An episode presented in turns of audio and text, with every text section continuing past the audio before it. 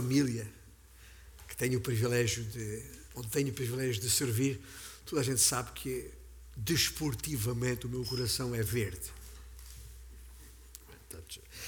E eu sei que é por ser apenas desportivamente, isso não é uh, motivo de, escândalo para ninguém, nem, nem de, de, nem de uh, qualquer separatismo ou separação. Mas, porquê é que eu estou a dizer isto? É que com os mais recentes e tranquilos êxitos do atual treinador do Sporting, tal de Ruben Amorim, cujo nome é desconhecido, já poucos se lembram do trabalho de Paulo Bento, que treinou o Sporting durante quatro anos, entre 2005 e 2009. E depois treinou também a Seleção Nacional de Portugal, a seleção de todos nós, nos, durante, nos quatro anos seguintes, entre 2010 e 2014. Quem é que se lembra disto? Teve mais sucessos do que insucessos, mas quase ninguém se lembra dos resultados. Do que poucos se esquecem, porém, entre os quais, obviamente, eu me encontro, é da sua palavra-chave repetida vezes sem conta em quase todas as suas conferências de imprensa. Já vejo os sorrisos na sala, é sinal que muita gente se lembra disto. Um, e que chegou até a ser alvo de uma famosa rábula dos gatos fedorentos. E o próprio Paulo Bento chegou a fazer um, uma, um comercial uh, para uma antiga, conhecida companhia de seguros uh, da nossa praça, cujo nome é? Isso, está bem, como vocês sabem? Tranquilidade. Tranquilidade, isso mesmo. Ora, é disso, é disso mesmo que vos quero falar hoje, ok? Não, não da tranquilidade do trabalho de Paulo Bento, tá? tranquilos, mas a tranquilidade de, no trabalho, defendida por um outro Paulo, também Bento, porque Bento quer dizer consagrado, já agora, o apóstolo Paulo. E uh, para texto bíblico base, uh, voltamos agora à segunda epístola de Paulo, não o Bento, mas o apóstolo, também Bento, uh, aos Tessalonicenses. Segunda epístola de Paulo aos Tessalonicenses, onde temos vindo a fazer a dois tempos uma breve abordagem à teologia, ou se quiserem, à ética bíblica do trabalho. No passado domingo, sob o título Haja quem trabalha, ou com o trocadilho haja, bem haja quem trabalha, sublinhamos então duas palavras-chave: dignidade e santidade. Ou seja, a razão bíblica da coisa em si, o trabalho. Hoje, o foco vai para a prática bíblica da coisa, o trabalho, por si. E quero também sublinhar aqui duas palavras-chave tranquilidade, obviamente, associada à, à ideia de responsabilidade. O trabalho é um dom de Deus e é através dele que dele o trabalho que ele, o Senhor, nos providencia tudo o que verdadeiramente precisamos. O trabalho é um dom de Deus também para que possamos servir ao próximo. Razões suficientes para considerarmos o trabalho ah, ou para realizarmos o nosso trabalho como ao Senhor, independentemente do caráter dos nossos patrões, como Paulo bem esclareceu na, no capítulo 3 da sua epístola aos Colossenses e no capítulo 6 da sua epístola aos Efésios. Tendo, no domingo passado, uh, compreendido a base moral e ética do trabalho e no trabalho, e depreendido daí a razão da abordagem de Paulo, que Paulo faz neste texto onde estamos a abrir as Bíblias, em 2 Tessalonicenses 3, ah, eh, tendo compreendido uma coisa e eh, depreendido a outra, eu penso que estamos em condições agora de apreender ah, os diferentes elementos, ou se quiserem, ingredientes, que devem compor a nossa motivação para o trabalho e no trabalho. E de alguma maneira percebermos uh, o porquê da preocupação que o apóstolo Paulo revela nas palavras que escreveu àquela igreja. Vamos reler este texto em 2 Tessalonicenses 3, versículos daqui a pouco, uh, de versículos uh, 6 até 15. E hoje vamos dar especial atenção aos versículos 12 e 13 e vamos fazê-lo tranquilamente. Está bem? Uh, na procura dos ingredientes bíblicos essenciais para uma receita bíblica que nos permita trabalhar tranquilamente. Estamos prontos? Então vamos ler precisamente nesta segunda epístola de Paulo aos Tessalonicenses, capítulo 3, a partir dos versículos 6. Nós vos ordenamos, irmãos, em nome do Senhor Jesus Cristo. Tem uma Bíblia, certo? Nós não estamos a projetar este texto ainda, na sua totalidade. Mas tem uma Bíblia à mão, em formato papel ou eletrónico, abra aí e acompanhe a leitura. Nós vos ordenamos, irmãos, em nome do Senhor Jesus Cristo, que vos aparteis de todo o irmão que anda desordenadamente e não segundo a tradição que de nós recebestes. Pois vós mesmos estáis cientes do modo por que vos convém imitar-nos, visto que nunca nos portamos desordenadamente entre vós, nem jamais comemos pão à custa de outrem. Pelo contrário, em labor e fadiga, de noite e dia, trabalhamos, a fim de não sermos pesados a nenhum de vós. Não porque não tivéssemos esse direito, mas por termos em vista oferecer-vos exemplo em nós mesmos para nos imitar. Porque, quando ainda convosco, vos ordenamos isto: se alguém não quer trabalhar, também não coma. Pois de facto estamos informados de que entre vós há pessoas que andam desordenadamente, não trabalhando, antes se intrometem na vida alheia. A elas, porém, determinamos e exortamos no Senhor Jesus Cristo que, trabalhando tranquilamente, comam o seu próprio pão. E vós, irmãos, e vós, irmãos, não vos canseis de fazer o bem? Caso haja alguém, ou caso alguém não preste obediência à nossa palavra dada por esta epístola, notai-o. Nem vos associeis a ele, para que fique envergonhado.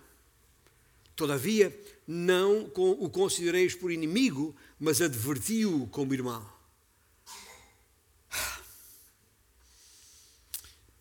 Se conhecemos um bocadinho deste Paulo, dá para perceber por estas suas palavras que ele estava preocupado com uma situação em concreto na igreja. E tendo em conta, meus irmãos, que o que está aqui em causa, como sempre no que respeita à nossa vida em Cristo, o que está aqui em causa é a imagem de Deus, a coisa que preocupava Paulo não era coisa pouca. Aliás, dá para perceber logo pelas suas primeiras palavras neste texto. Nós vos ordenamos, irmãos. Com ou sem ordenado, foi-nos ordenado. E é para obedecer. E já agora, Paulo já não era a primeira vez que dava esta ordem. Se, se recordam, e nós passamos por lá, e, e vou reler este texto, na primeira epístola escrita a esta mesma igreja, no, na primeira epístola aos Tessalonicenses, no capítulo 4, e ali entre os versículos 9 e 12, já Paulo havia dito a esta igreja isto. E vamos ler agora sim com ajuda uh, na imagem. No tocante ao amor fraternal, não há necessidade que eu vos escreva. Porquanto vós mesmos estáis por Deus instruídos que deveis, que deveis amar-vos uns aos outros. E, na verdade, estáis praticando isso mesmo para com todos os irmãos em toda a Macedónia. Contudo, vos exortamos, irmãos, note bem, vos exortamos a progredir cada vez mais e a diligenciar por viver tranquilamente. Mais uma vez. Cuidar do que é vosso e trabalhar com as próprias mãos como vos ordenamos, de modo que vos porteis com dignidade para com os de fora e de nada venhais a precisar. Como veem, Paulo já tinha escrito isto na primeira epístola. E já na primeira epístola, ele faz questão de dizer que já os tinha ensinado neste sentido. Ou seja, durante a, sua estadia em Tessalónica, isto já tinha sido ensinado. Quando depois já está em Corinto, depois de ter passado por, por, por uh, Bereia, etc., já está em Corinto, ele volta a escrever isto. E agora, aos que chegamos à segunda epístola, ele reitera a mesma ideia. E curiosamente, estas palavras que acabamos de ler na primeira epístola, ele escreveu precisamente antes daquele texto conhecidíssimo a respeito da, da, da, volta de Cristo, do arrebatamento da igreja. Aquele, o versículo seguinte a este que lemos é: ah, Não quero, irmãos, que sejais ignorantes a respeito do dia de Cristo, o dia em que o Senhor há de surgir nos ares para chamar para si a sua igreja. E não é por acaso, porque a a perspectiva desse dia, que, pode, que é iminente, que pode surgir a qualquer instante, a perspectiva desse dia é fundamental para entendermos uh, esta questão das, das motivações associadas ao trabalho. Ou seja, o que é que nos move? O que é que nos faz sair da cama e acordar para ir trabalhar? E se Paulo tinha que ser exigente com os irmãos de então, e tinha que ser por causa da, daquela.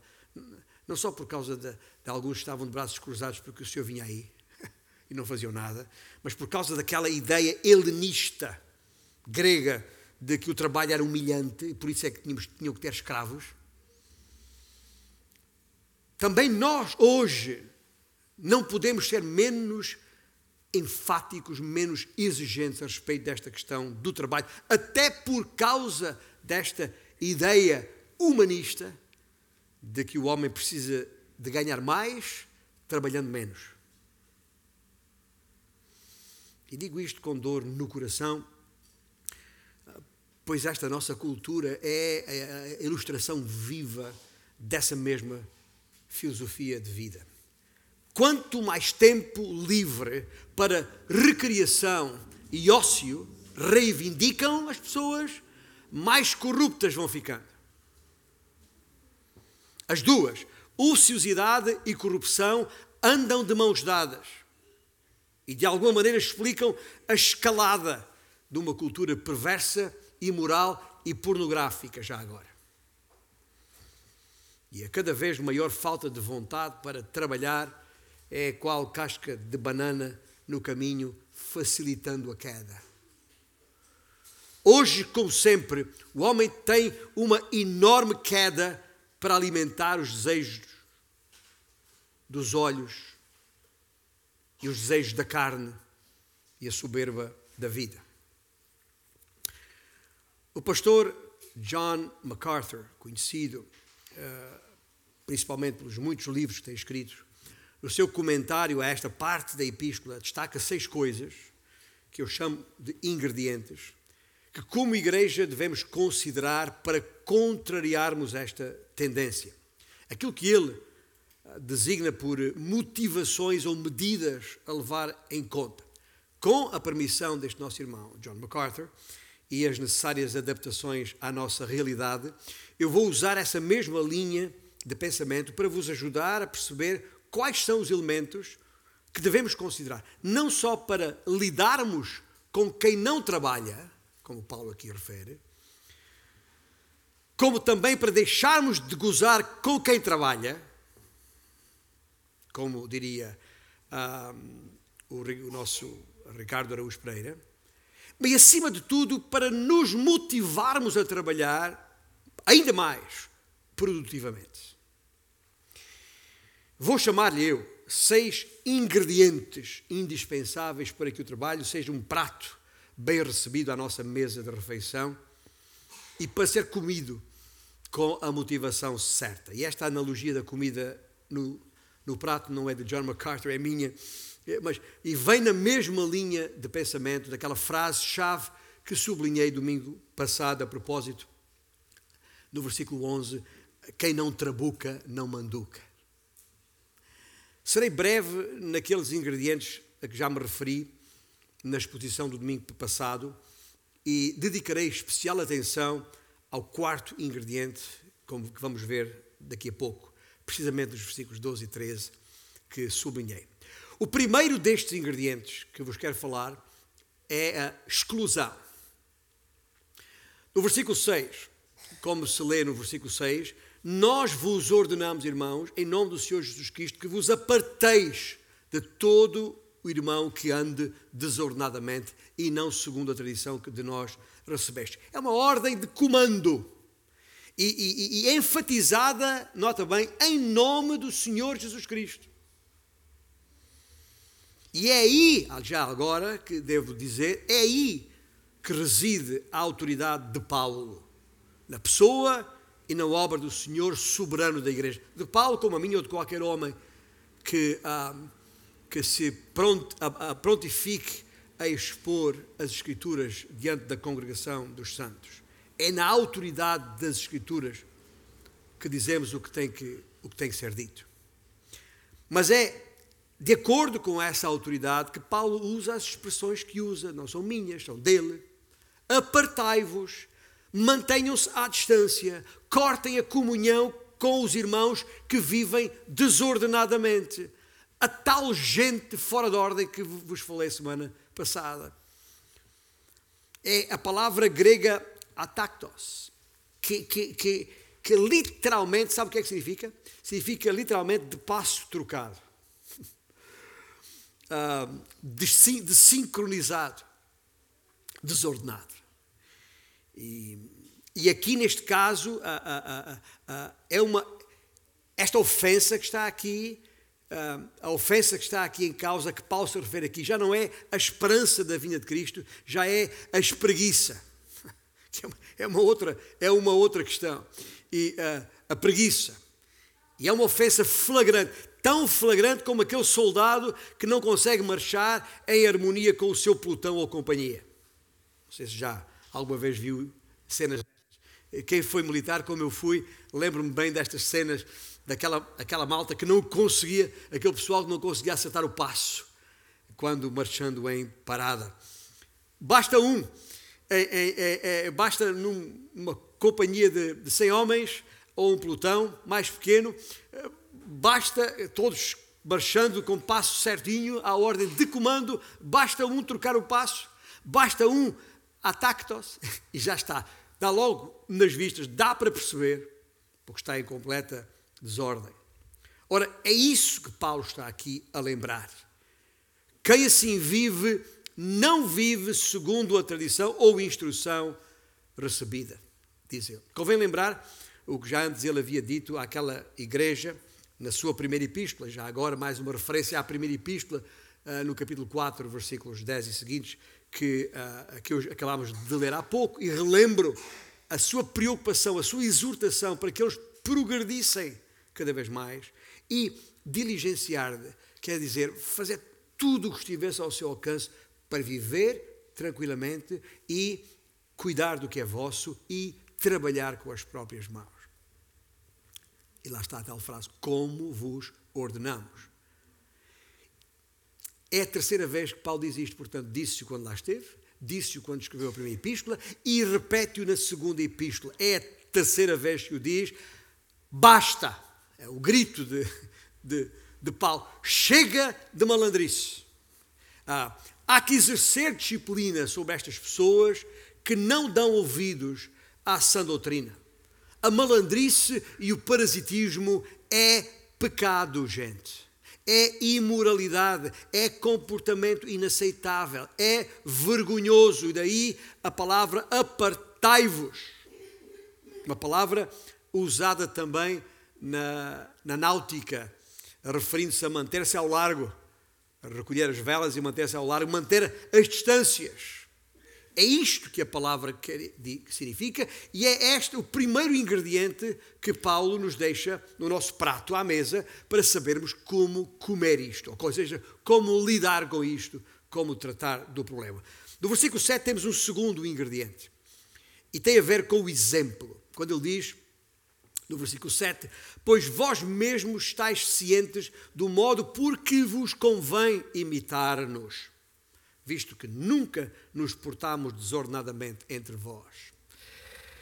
A que é que Paulo se refere aqui? Pergunto. Ah, não dá para especular, porque Paulo é muito claro, é muito direto, é muito terra a terra. A frase seguinte diz: Porque jamais comemos pão à custa de outrem.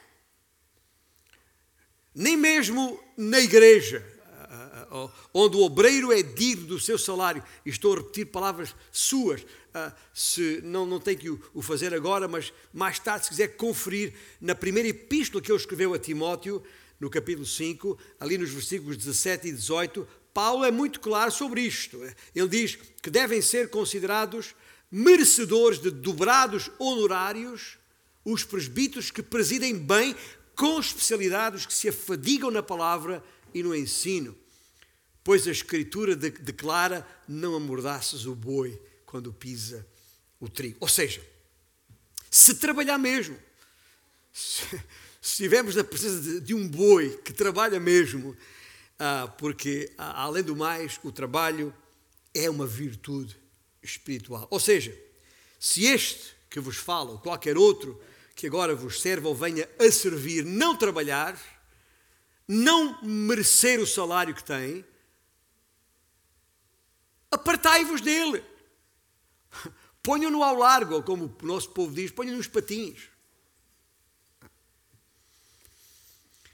Isto é o que Paulo diz. E diz mais ainda. Uma segunda razão que ele coloca aqui sobre a questão exemplo, a fim de não sermos pesados a nenhum de vós, não porque não tivéssemos esse direito, escreveu no versículo 9, mas por termos em vista oferecer-vos exemplo em nós mesmos para nos imitares. Pelo que, meus irmãos, quero aqui cientificar-vos que se vierem dias difíceis, e podem vir aí dias difíceis, também, independentemente do povo uh, recentemente uh, nas urnas ter decidido dar continuidade a, a, uma forma de governo que tínhamos, independentemente das, das, da, da nova configuração do Parlamento português, independentemente de tudo isso, que são coisas importantes para acompanharmos, mas não são essenciais para o nosso viver, nem o que se passa em Portugal, nem o que se passa na Europa, não, o que se passa nos Estados Unidos, que afeta todo o Ocidente ou o mundo inteiro, seja lá o que for, nós, irmãos, não estamos condicionados pelas decisões que a Reserva Federal Americana, ou que o Banco Central Europeu, ou que, ou que o, o Parlamento Português, ou seja lá o que for, as decisões que venham a tomar. Mas já há sinais que vêm aí dias difíceis, a inflação, a e, e outras coisas. Poderão vir dias complicados. Já vivemos dias complicados antes, podemos voltar a vivê-los. Mas eu quero que os irmãos saibam que, sejam quais forem as dificuldades, se vierem dias difíceis e até o meu próprio salário se tornar um peso para vós, enquanto tiver vida e saúde, trabalharei com as minhas próprias mãos no que for possível. Porque eu não estou aqui por causa, digo eu, como qualquer um uh, que que, que serve a igreja e o Senhor. Não, está, não estou aqui por causa do meu uh, salário. Nem, não foi assim. Alguns nem se lembram, não sei, alguns que estão ainda aqui, graças a Deus, que se lembram uh, anos atrás, uh, quando, bastantes anos atrás, ainda no final do século, do século passado, aqui nesta mesma igreja, quando eu ainda era jovem, que quando ainda tínhamos quatro filhos para criar e não havia dinheiro suficiente na tesouraria da igreja. E temos presente na sala um irmão que era tesoureiro nessa época, que o, o confirmará. Continuei a trabalhar e o Senhor com nada faltou. Louvado seja por isso. Entende o que eu estou a dizer aqui? É uma questão de exemplo, é uma preocupação. Não, como ele diz, não é que o obreiro não é digno do seu salário, claro que é. E de dobrados honorários, porventura preside bem e, e se afadiga no ensino. A questão, não há nenhuma dúvida sobre a posição de Paulo, que ele escreveu aqui, como escreveu a Timóteo, como escreveu aos Coríntios, deixando claro de muitas maneiras, e aos Gálatas também, no capítulo 6. Mas o que ele está a dizer aqui é: fizemos isto por uma questão de exemplo, para que nos possais imitar. Portanto, este é o segundo ingrediente que Paulo coloca aqui sobre a mesa, nesta receita sua, para saber, para sabermos como lidar com as questões do, trabalho. A primeira, a, a questão de, da exclusão. De afastar aqueles que são problemáticos nesta área. E depois a questão de exemplo. Há um terceiro ingrediente no versículo 10 que MacArthur designou por sobrevivência. Conheces a história do, do burro do espanhol? Nunca ouviram essa história. Para aqueles que estão menos familiarizados com essa história, deixe-me contar. Achando que o trabalho do seu burro lhe podia dar mais lucro se, comece, se o burro comesse menos, o dono decidiu desabituar o animal de comer, diminuindo gradualmente a, a sua ração. E tudo parecia estar a correr bem. Só que quando finalmente o burro já estava habituado a não comer, finou-se. É como quem diz, morreu. O termo sobrevivência faz, pois, algum sentido no pensamento de Paulo e na forma como uh, MacArthur se expressou aqui. Porque se está escrito, e está escrito, se alguém não quer trabalhar, não coma, e sabendo que se não comer, como o burro espanhol, morrerá, e como nós não somos burros, então se aplica o que está escrito em Provérbios 16, 26, onde diz: A fome do trabalhador o faz trabalhar.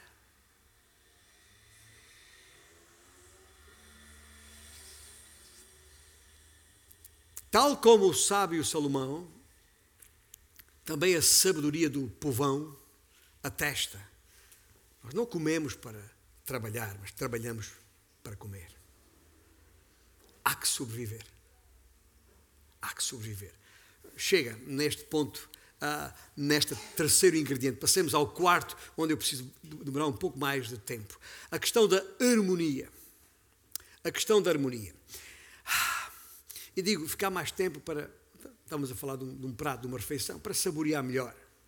Diz ele no versículo, escreveu ele no versículo 11: Pois de facto estamos informados de que entre vós há pessoas que andam desordenadamente não trabalhando, antes se intrometem na vida alheia.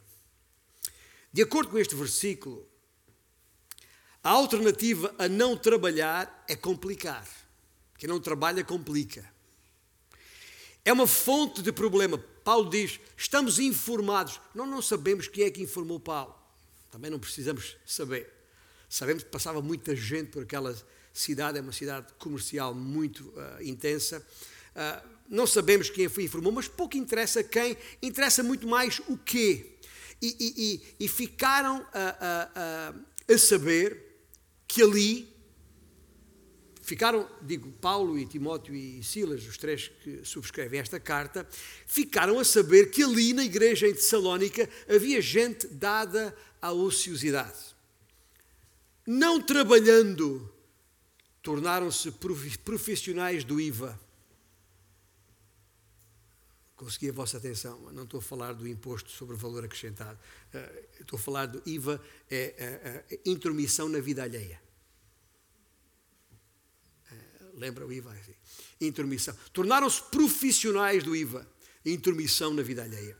Sem nada para fazer, senão arranjar problemas.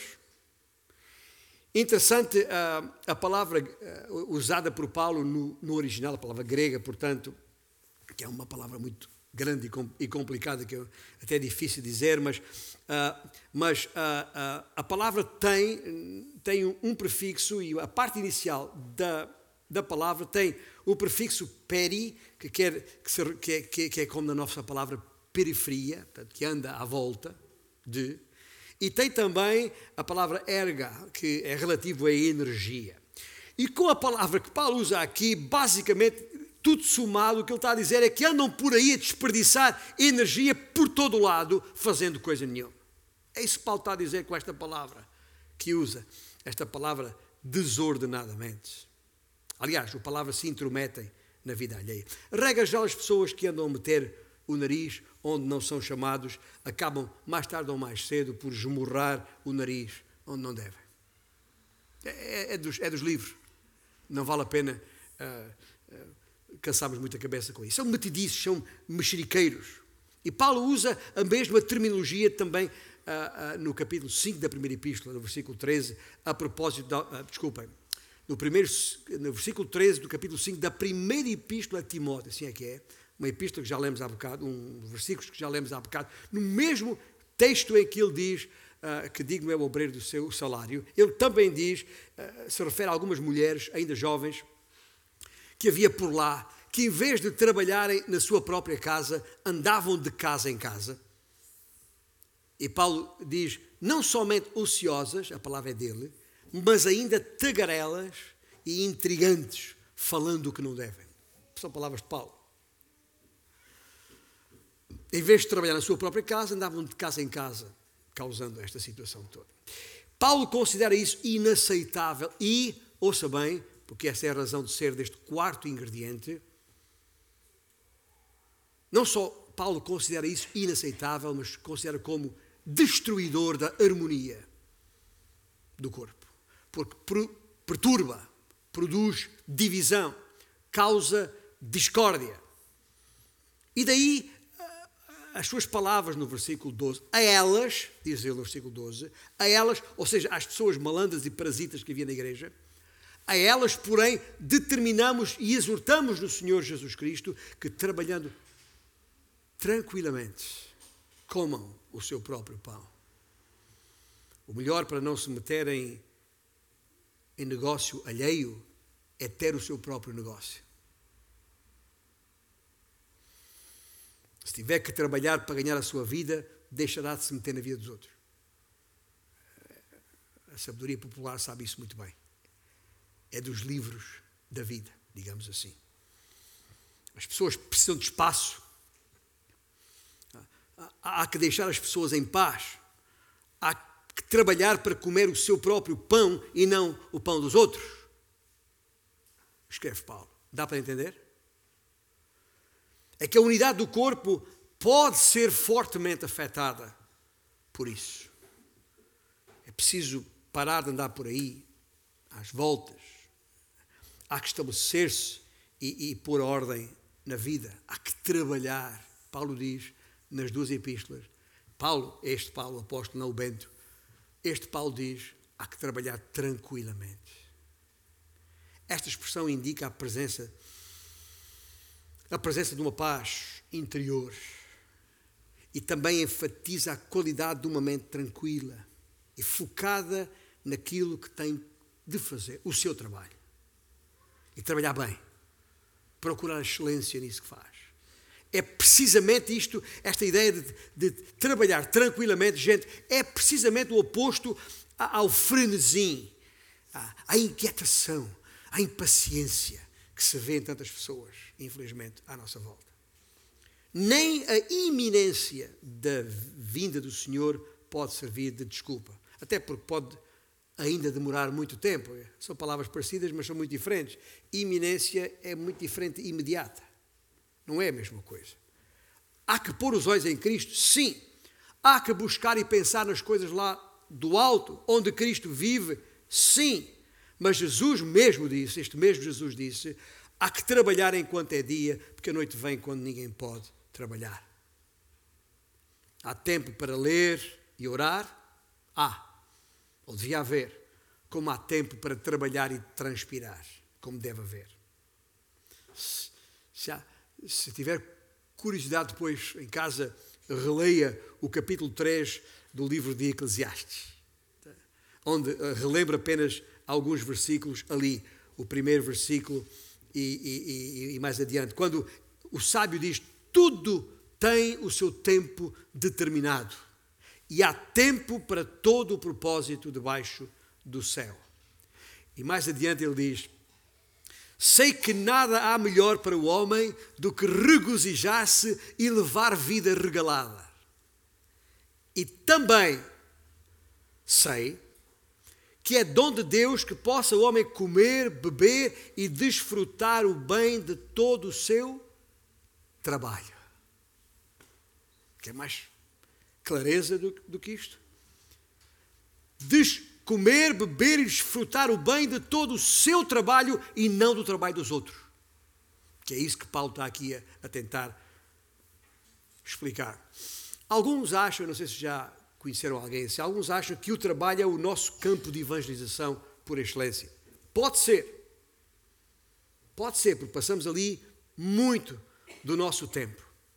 Mas eu considero que o nosso lugar de trabalho é primordialmente, principalmente, a plataforma ideal para o nosso testemunho de Cristo começar a ganhar credibilidade necessária que poderá levar alguém a se aproximar de nós para saber a razão da esperança que há em nós.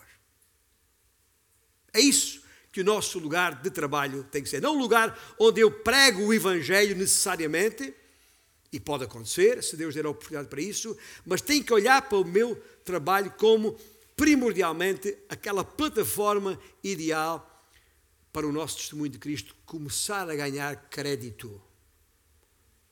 E as pessoas queiram saber a razão da nossa fé. Ah, eu sei que porque se a pessoa quiser saber a razão da sua fé por causa do seu testemunho no trabalho, então aí sim terá a oportunidade de partilhar a sua fé, de expor o Evangelho a essa pessoa. Que a pessoa quer saber, por isso é que perguntou: o que é que esse cara tem que eu não tenho? Eu sei que isto pode não, pode não soar assim tão espiritual, também, mas a razão por estar no seu lugar de trabalho não é para evangelização está no seu lugar de trabalho porque Deus te deu o trabalho para trabalhares, porque essa é a vontade de Deus, que trabalhes. É na nossa obediência ao Senhor que Ele é glorificado. E isso terá efeito nos de fora, o nosso testemunho, e nos de dentro também, nos chamados domésticos da fé. Sabe porquê? Porque promove a unidade da igreja que por sua vez terá efeitos no testemunho coletivo dos de fora. Dá para entender? Aquietai-vos e sabei que o Senhor é Deus. Apartai-vos dos que não trabalham. Aquietai-vos e ide trabalhar. Essa história de trabalhar agora muito para ganhar o suficiente para daqui a alguns anos, esperando ainda jovem, puder deixar de trabalhar, gozando dos rendimentos acumulados. Já ouviu isto em alguém? Eu já. Essa história, para além de uma tolice, lembra-se das palavras do Senhor Jesus Cristo em Lucas, quando disse: Louco, esta noite te pedirão a tua alma e o que tens preparado, para quem será? Portanto, essa ideia, essa filosofia de vida essa intenção de vida, esse estilo de vida, para além de ser uma tolice, é uma heresia. Há que ser produtivo sempre. Para quê? Para que o teu sustento e da tua casa não seja peso para ninguém. E possa até ser alívio para outrem. Depois de se dirigir aos maus da fita, no versículo 12, quando ele diz a elas, a essas pessoas, Paulo deixa também uma palavra aos demais na igreja, os bons da fita. Está lá no versículo 13. E vós, irmãos, não vos canseis de fazer o bem. A razão parece óbvia. Primeiro, porque ele sabia que as pessoas estavam cansadas de, de aturar malandros. Daquele pessoal que não trabalhava Simplesmente porque não. Porque não. Não é porque não podia. É porque não. Estavam fartos de os aturar. Porque essas pessoas são perigosas. Sabe porquê? Porque sugam, é isso que quer dizer parasitar, sugam os recursos das pessoas, dos irmãos, impedindo a igreja de dar atenção àqueles que verdadeiramente precisam. E em segundo lugar, porque sabia que era vontade de Deus ajudar os pobres. Eles conheciam bem o que as Escrituras diziam e dizem a esse respeito. Salmos sem fim, provérbios sem fim, os profetas, como Isaías e Miqueias, que ainda não há muito tempo lembramos. Lembram-se de, de, de, de, ter referido a propósito da, da ideia de termos aquele, de escolhermos aquele tema para o último retiro que tivemos no outono passado, aquele versículo que chamou a minha atenção em Atos 20, 35, precisamente nas instruções, no final das instruções de Paulo aos líderes da igreja, tenho-vos mostrado, escreveu Paulo, em tudo, que trabalhando assim é mister socorrer os necessitados e recordar as próprias palavras do Senhor Jesus Cristo, que disse: Mais bem-aventurado é dar do que receber. Não vos canseis de fazer o bem. Sempre teremos pessoas que gostariam de trabalhar e não podem. Está bem? Não estou a dizer que não há pessoas assim, seja por falta de oportunidade, seja por incapacidade. Sempre haverá gente com necessidades profundas ou no limiar da pobreza, sejam viúvas, órfãos, mães solteiras, enfermos, incapacitados. Sempre os temos. Na nossa igreja existem estas pessoas e, e, e não nos podemos permitir, não nos podemos dar ao luxo de permitir que aqueles mandriões e parasitas nos levem à exaustão, sugando-nos aquilo que devíamos estar a canalizar para aqueles que verdadeiramente precisam. Não podemos deixar que essa gente nos, nos faça perder a visão e a compaixão por aqueles que realmente precisam de ajuda. Não nos cansemos de fazer o bem tal como tantas vezes somos ávidos para comer, precisamos ser ávidos para ajudar os que não têm de comer. Porque isso é nobre e honroso. E assim fazendo, estaremos em harmonia, preservando a unidade do corpo, que é essencial ao testemunho. Irmãos, para rapidamente chegar ao fim, apenas quase em flash, enunciar o quinto ingrediente, que é vergonha, a palavra vergonha, uh, depois de exclusão, exemplo, sobrevivência e harmonia. O quinto exemplo é, o quinto ingrediente aqui é a vergonha. Versículo 14. É forte. É um ingrediente, nas palavras de MacArthur, forte, digo eu. Diz Paulo: caso alguém não preste obediência à nossa palavra dada por esta epístola, notai-o. Nem vos associeis com ele, para que fique envergonhado. Paulo retoma aqui a questão da exclusão, já referida no versículo 6. Há que isolar a pessoa, esse tipo de pessoas, para que se sinta envergonhada. É o que Paulo diz aqui na palavra de Deus. Ou seja, se não trabalhar é uma vergonha, se não trabalhar é uma vergonha, e é, então quem não trabalha deve ser envergonhado. Como se diz em inglês, shame on you. Tem vergonha. E finalmente, o último ingrediente, amor. E está no versículo 15, não está explícito com esta palavra, mas não consigo perceber outra palavra aqui. Diz ele no versículo 15: Todavia não o consideres por inimigo, mas adverti-o como irmão. E há que lembrar que esse, esse tal malandro e parasita é um irmão.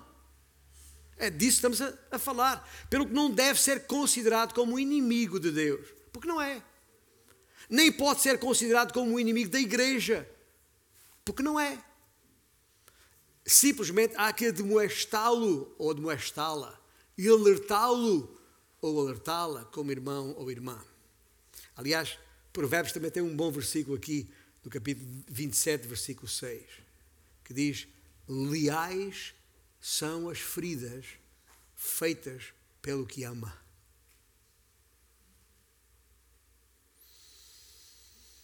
Se pertence a Cristo, mesmo malandro ou parasita, é precioso. Porque nele Cristo habita. É templo do Espírito Santo. Há que tratá-lo como irmão, a quem se ama. Meus irmãos, se havia na tua vida, tu que me ouves, algum déficit de motivação para o trabalho, se faltava algum ingrediente na tua receita para o trabalho. Espero que, pela palavra de Deus, destes dois últimos domingos, isso tenha sido dissipado. Trabalhar é uma virtude. Temos a responsabilidade de trabalhar. Trabalhar é um privilégio, gente. É um privilégio. É um privilégio disponibilizarmos os nossos talentos e competências para servir a Deus e ao próximo, replicando a imagem de Deus e para a sua glória. Nós não sabemos o que esta terra tem para nos dar. Ainda. Mas sabemos que temos de buscar a excelência em tudo o que fazemos. Por isso, digo eu, é mistério que a mão de obra de qualquer trabalhador cristão seja procurada e considerada entre as melhores. É assim que tem que ser. Já agora uma nota de rodapé, também não, não está no esboço sequer, mas uma nota de rodapé sobre a reforma. Estou a falar a aposentação. No reino de Deus não há aposentação. Se não houver mais nada para fazer naquele que foi ou tem sido a nossa atividade profissional, o reino de Deus é maior do que isso. Há ainda muito para fazer pelo, pelo Senhor. Seja o que for, terá que ser feito com o mesmo zelo e a mesma paixão, como se estivéssemos no início da nossa carreira profissional.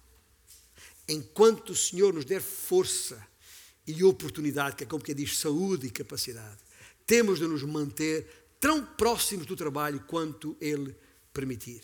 Lembre-se que, tal como o Pai Celestial, Jesus trabalha até agora. Ora, nós, pergunto eu, teremos maior bênção na vida do que fazer parte da sua equipa de trabalho, na sua seara, nestes campos que estão brancos para a ceifa? Concluo dizendo o seguinte: no nosso mundo ocidental, a ética do trabalho está em vias de extinção. Tamanha a erosão a que tem sido sujeita por muitas filosofias deste mundo. Mas a ética do trabalho, a ética bíblica do trabalho, mantém-se inalterável. Nós fomos salvos para as boas obras, as quais Deus de antemão preparou para que andássemos nelas. Quando saímos para o trabalho, gente, é por chamada de Deus. Lembre-se disso. Deus nos tem dado a oportunidade e a capacidade para trabalharmos para Sua glória. Quero deixar-vos uma frase final para ah, guardar na nossa mente. É que a nossa mente anda sempre muito ocupada. Se não a ocuparmos a fazer o bem, acabará por fazer o mal. Não há volta a dar. Nos minutos que, que se seguem, uh, breves, uh, nós vamos lembrar o que Cristo fez por nós, daquilo que nós chamamos a ceia do Senhor. E esta questão da harmonia que sublinhei nesta mensagem, neste sermão de hoje, é particularmente uh, especial lembrá-la nesta conjuntura. Porque, parafraseando aquela, aquele velho lema que todos conhecem muito bem, um por todos e todos por um, tal como temos um Deus que trabalha por todos e a todos une em um só corpo, assim também espera que todos trabalhemos para preservar a unidade desse um corpo.